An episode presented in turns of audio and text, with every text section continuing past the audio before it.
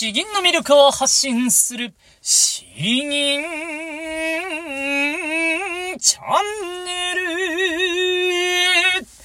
おはようございます。こんばんは。詩吟チャンネルのヘイヘイです。このチャンネルは詩吟歴20年以上の私ヘイヘイによる詩吟というとてもマイナーな日本の伝統芸能の魅力や吟じ方についてわかりやすくざっくばらにお話ししていくチャンネルです。えー、皆さんいかがお過ごしでしょうか？えー、もう今日もですね、私の7ヶ月の娘のことを話させていただきたいんですけれども、えー、今日がですね、まあ、あの、新年度始まったということで、えー、奈良市保育ですね、えー、奈良市保育の初日、え、まあ僕も4月中旬まで育休を取ってているわけですから、まあ、あの、僕と奥さんとですね、二人で、えー、行ってまいりました。2時間ぐらいですね、えー、まあ、あの、預けて、で、初日なんで、えー、僕も奥さんもですね、えー、一緒に2時間保育園にいたわけなんですけれど、えー、なんか、いや、なんかうちの娘は全然、なんか大丈夫そうですね。ふてぶてしいというか、うん、堂々としているというか まあ、あんまり、うん、ほとんど泣かなかった感じなんで、えー、まあ大丈夫だなというところがあります。あとはですね、他に一緒にいる1、2歳ぐらいの子たちがもう可愛くて可愛くて仕方がないんですよね。えー、僕がなぜか、この1、2歳児からよくモテるらしくてですね、えー、そう、子供が2、3人僕の方にわらわらと集まってきて結構一緒に遊ぶことになってですね、いやー、楽しかったなと。えー、とても私服な時間でした。もうあの、一緒に外少し散歩したんですけれど、なんか道端の、そう、花、花とかですね、えー、なんかポールとかですね、えー、一個一個になんかすごく興味を示すんですね。えー、そういや、自分もこんな年頃あったなと。うん今はもうそんなこと全く気にすることもなく、さっさと色々歩いてしまうんですけれど、こんな数十メートル歩くだけでこんなになんかいろんなことに興味を持てるなっていうのは、あなんか素晴らしいなと感じました。うん、本当に、えー、いや、心が現れますね。あとは、そう、うちの子供がですね、なんか最近、いや、今日から、今日からむにゃむにゃむにゃむにゃ喋り始めたんですよ。なんか、ダダ、ダダ、ダダとかでもう喋り始めて、もう可愛くて可愛くて仕方がないという、もうこれ以上喋ってたらキリがない別のチャンネルになってしまうんで、えー、今日はこの辺にしておきます。ごめんなさいですね。えー、では、今日の本題なんですけれども、まだあのタイトルちゃんと考えきれていないんですけれど、えー、そうですね、えー、我流で、我流で練習して、全く伸びなかった時の話みたいな、うん、そういうテーマ、そういう内容にしたいと思います。まあ、あの、えー、ちょっと雑談風味ではあるんですけれども、うんと、詩吟、詩吟はですね、えー、声が声を出すことさえできれば、体一つで練習することも、披露することもできるんですね。それが、その、手軽さが何より素晴らしいとは思うんですけれども、ただですね、本当に完全なる、うん、独学、先生もいなくて、えー周りに聞いてくれる人もいなくて、えー、という、そういう環境だとですね、本当に、本当にあの、伸びない、だという、僕のエピソード、今日は話させてください。えーまあですね、えー、この、二十数年、二十五年ぐらいも詩吟続けてきたんですけれども、がむしゃらに黙々と一人の練習して、えー、伸びる時期と伸びない時期があります。伸びる時期っていうのは詩吟を始めたてぐらいの頃ですね。ただ僕の場合は本当に小さい頃からやったんで、まあちょっとそれは別枠に置いといて、うーん、中学生、高校生ぐらいの時なんですけれども、まあそういう時はですね、犬の散歩をしながら、えー、毎日、自分なりに、えー、ちょっと声を出したりしていると。まあ、まだ成長期というのもあって、えー、声量がそれなりに大きくなったり、えー、するということですね。まあ、むしろ声量が大きくなるぐらいしか成長を感じられなかったと思うんですけれども、えっ、と、本当に成長しなくなったのはですね、先生の元を離れて、そう、高専にいる5年間は、あめきめきと伸びたんですけれども、高専を離れて大、えー、大学に進学して、えー、そこはもう完全なるもう県外ですね、北陸にいたのに、もう東北の、えー、仙台に行ったんですね。仙台で僕は4年間住んでいたんですけれども、うんと、まあもう、師匠の元は離れて、えー、とはいえ、その流派の移動とかものすごくめんどくさかったんで、えー、まあ、うんと、年に1、2回は帰るからその時に教えてもらうみたいな、そういうスタンスでですね。えー、基本もう我流で黙々とやっていたわけなんですよ。ただですね、本当にこの、この期間は全く成長できなかったな、というのは、うん、あります。あります。えっ、と、まあ自分なりに今まで教わったことをもちろんノートには取っていますし、うんと、まあ、あの、ちゃんと録音して聞いてということもやっていました。で、ゴスペルサークルの教室でもコツコツ毎日、えー、練習はしていたんですけれども、振り返るとですね、本当にその頃は、まあ、喉の体力をかろうじて、えー、低下するのを抑えるぐらいのレベルでしかなくて、えー本当にですね、全然成長を感じられなかったです。声量が特段伸びるわけでもなく、えー、音程がより正確になるわけでもなく、えー、何より辛かったのが、腹式呼吸が得得できる感じが全くなかったことですね。うん、どれだけ試行錯誤しても、うん、本当に、うんと、なんていうかな、えー、そもそも腹式呼吸とは何なのか、あどういう風にやったら正解なのかとかですね、それが全然わからなくて、えー辛かったな、ということがあります。まあ、代わりにゴスペルに邁進したんで、ゴスペルを通じて、えー、音感とかはですね、だいぶ鍛えられたところはありますし、まあ、声も高くなったな、というところはあるんですけれども、本当にですね、えー、自分でやって、えー、録音したやつを聞き返して、うーん、うん、まあ声は出てるな。ただ、うん、また音程が悪くなったなと。本当にあの、デコボコしてる期間をずっと繰り返してるんですね。で、そして詩吟の大会があるわけでもないですから、うんと、なんか、そこで評価が下がったとも上がったとも言われない。えー、なんとも、なんとももやもやした期間が本当に4年間、そこから社会人に入っても、えー、3年間ぐらいかな。うん。本当に長い間、ずっと成長を感じられない時期がありました。だから僕はこの25年と言ってますけれども、まあ、この7年間ぐらいかな。うん。えー、か、本当はもっとあるかもしれないですけど、成長感じられていないんですね。なので、えー、この、がむしゃらにやっても本当に伸びないものは伸びないと いうことを今日はちょっとお話ししたくですね。ただ、それだけだとあまりにも望みがないので、えー、まあ、あの、まとめの方に移りたいと思うんですけれども、やはりですね、うんと、まずは、知ること、気づくこと、それが、まあ、知識的な意味でですね、えー、大事だなと思います。えー、詩吟は、ああ、こういう視点で、えー、聞くのか、とかですね、こういうふうな、あの、振り返り方をするのか、とか、という、まあ、あの、気づきのポイント、見るべきポイント、感じ取るべきところ、そういったところがですね、やはりそれを抑えられているのかどうか、聞いたことが一度でもあるのかどうかとかですね、えー、それが本当に大事だなと思うわけです。えー、そしてもう一つはですね、うんと、まあ、実践して繰り返すのはもちろんなんですけれども、やはり、やはり、えー、何かしらですね、えー、人に聞いてもらうっていうのが欠かせないですね。ただそれは全く詩吟の知らない人に聞いてもらうのもですね、無茶がありすぎますんで。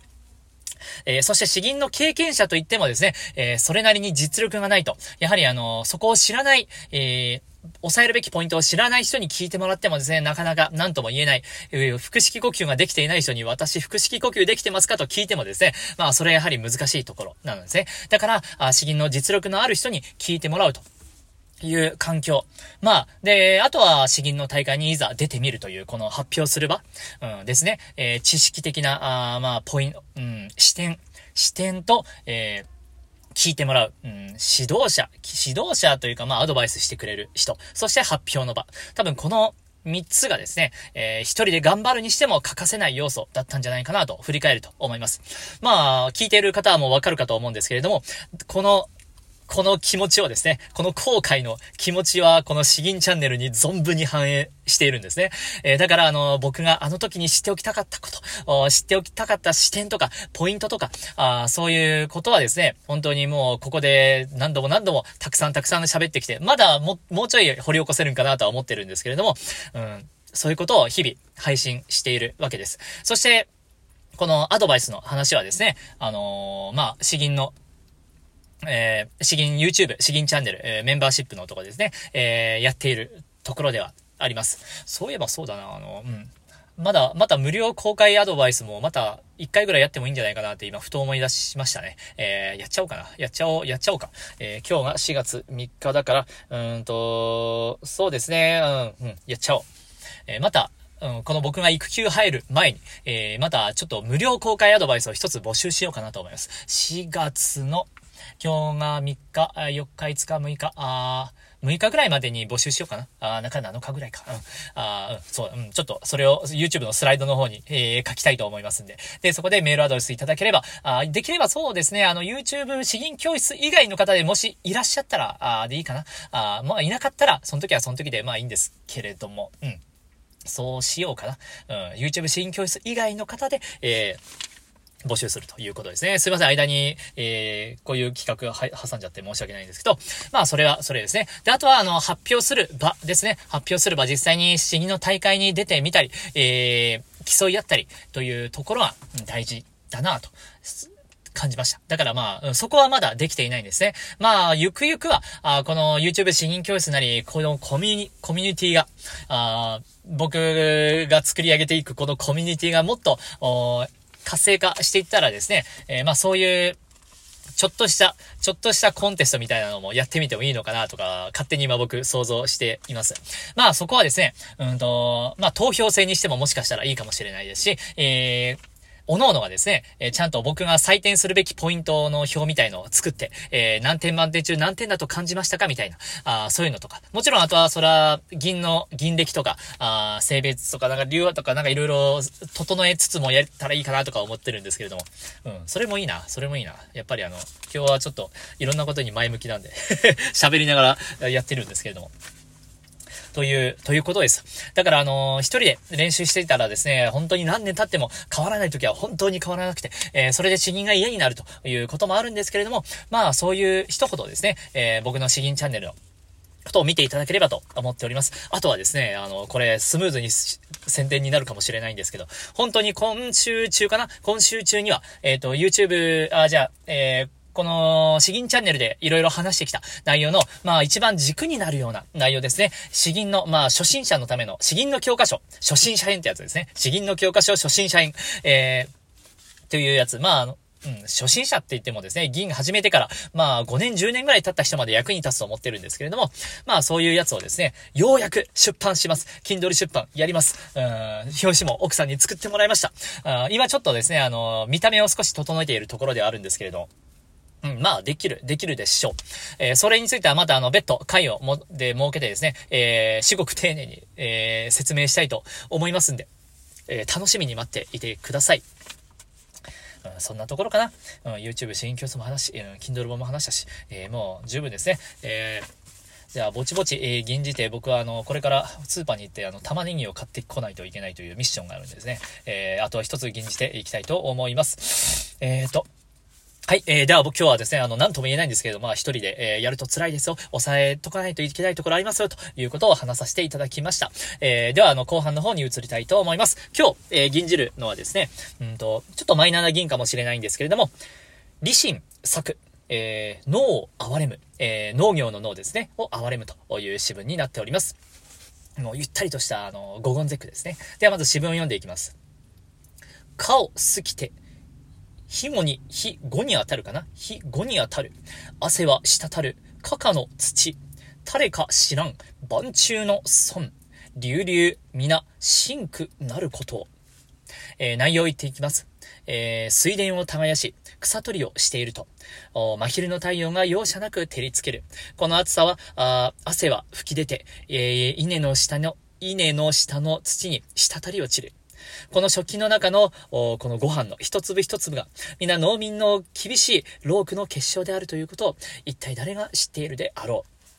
まあ、これはですね、ご飯のありがたみを話しているところではあるんですけれども、うん、この五本絶句のですね、このゆったりとした、この顔すきて、火5に当たる、汗は滴るかかの土。えー、まあ、こういうのもこれから、まあ、稲が、稲が、あ実り、み、あ実るわけじゃねえな。育っていくところもあるんで、えー、なんか、えー、いいですね。では、えー、こちら、現じて終わりたいと思います。脳を憐れむ、理心。顔を好きて、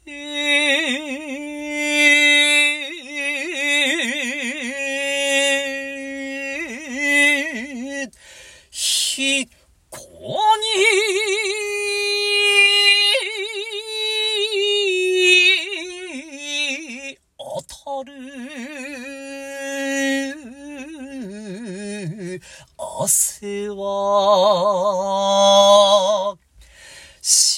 たる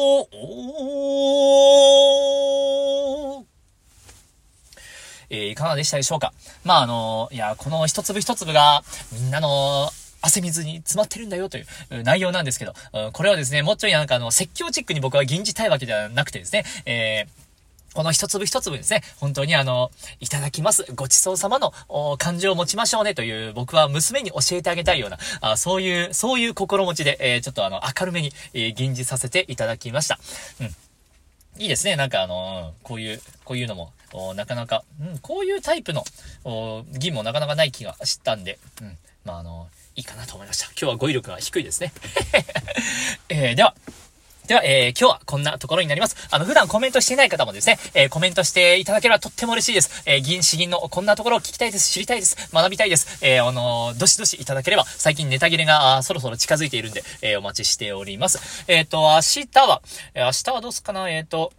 明日はゼロからの詩吟チャンネルに、しようと思って、明後日があ限定配信。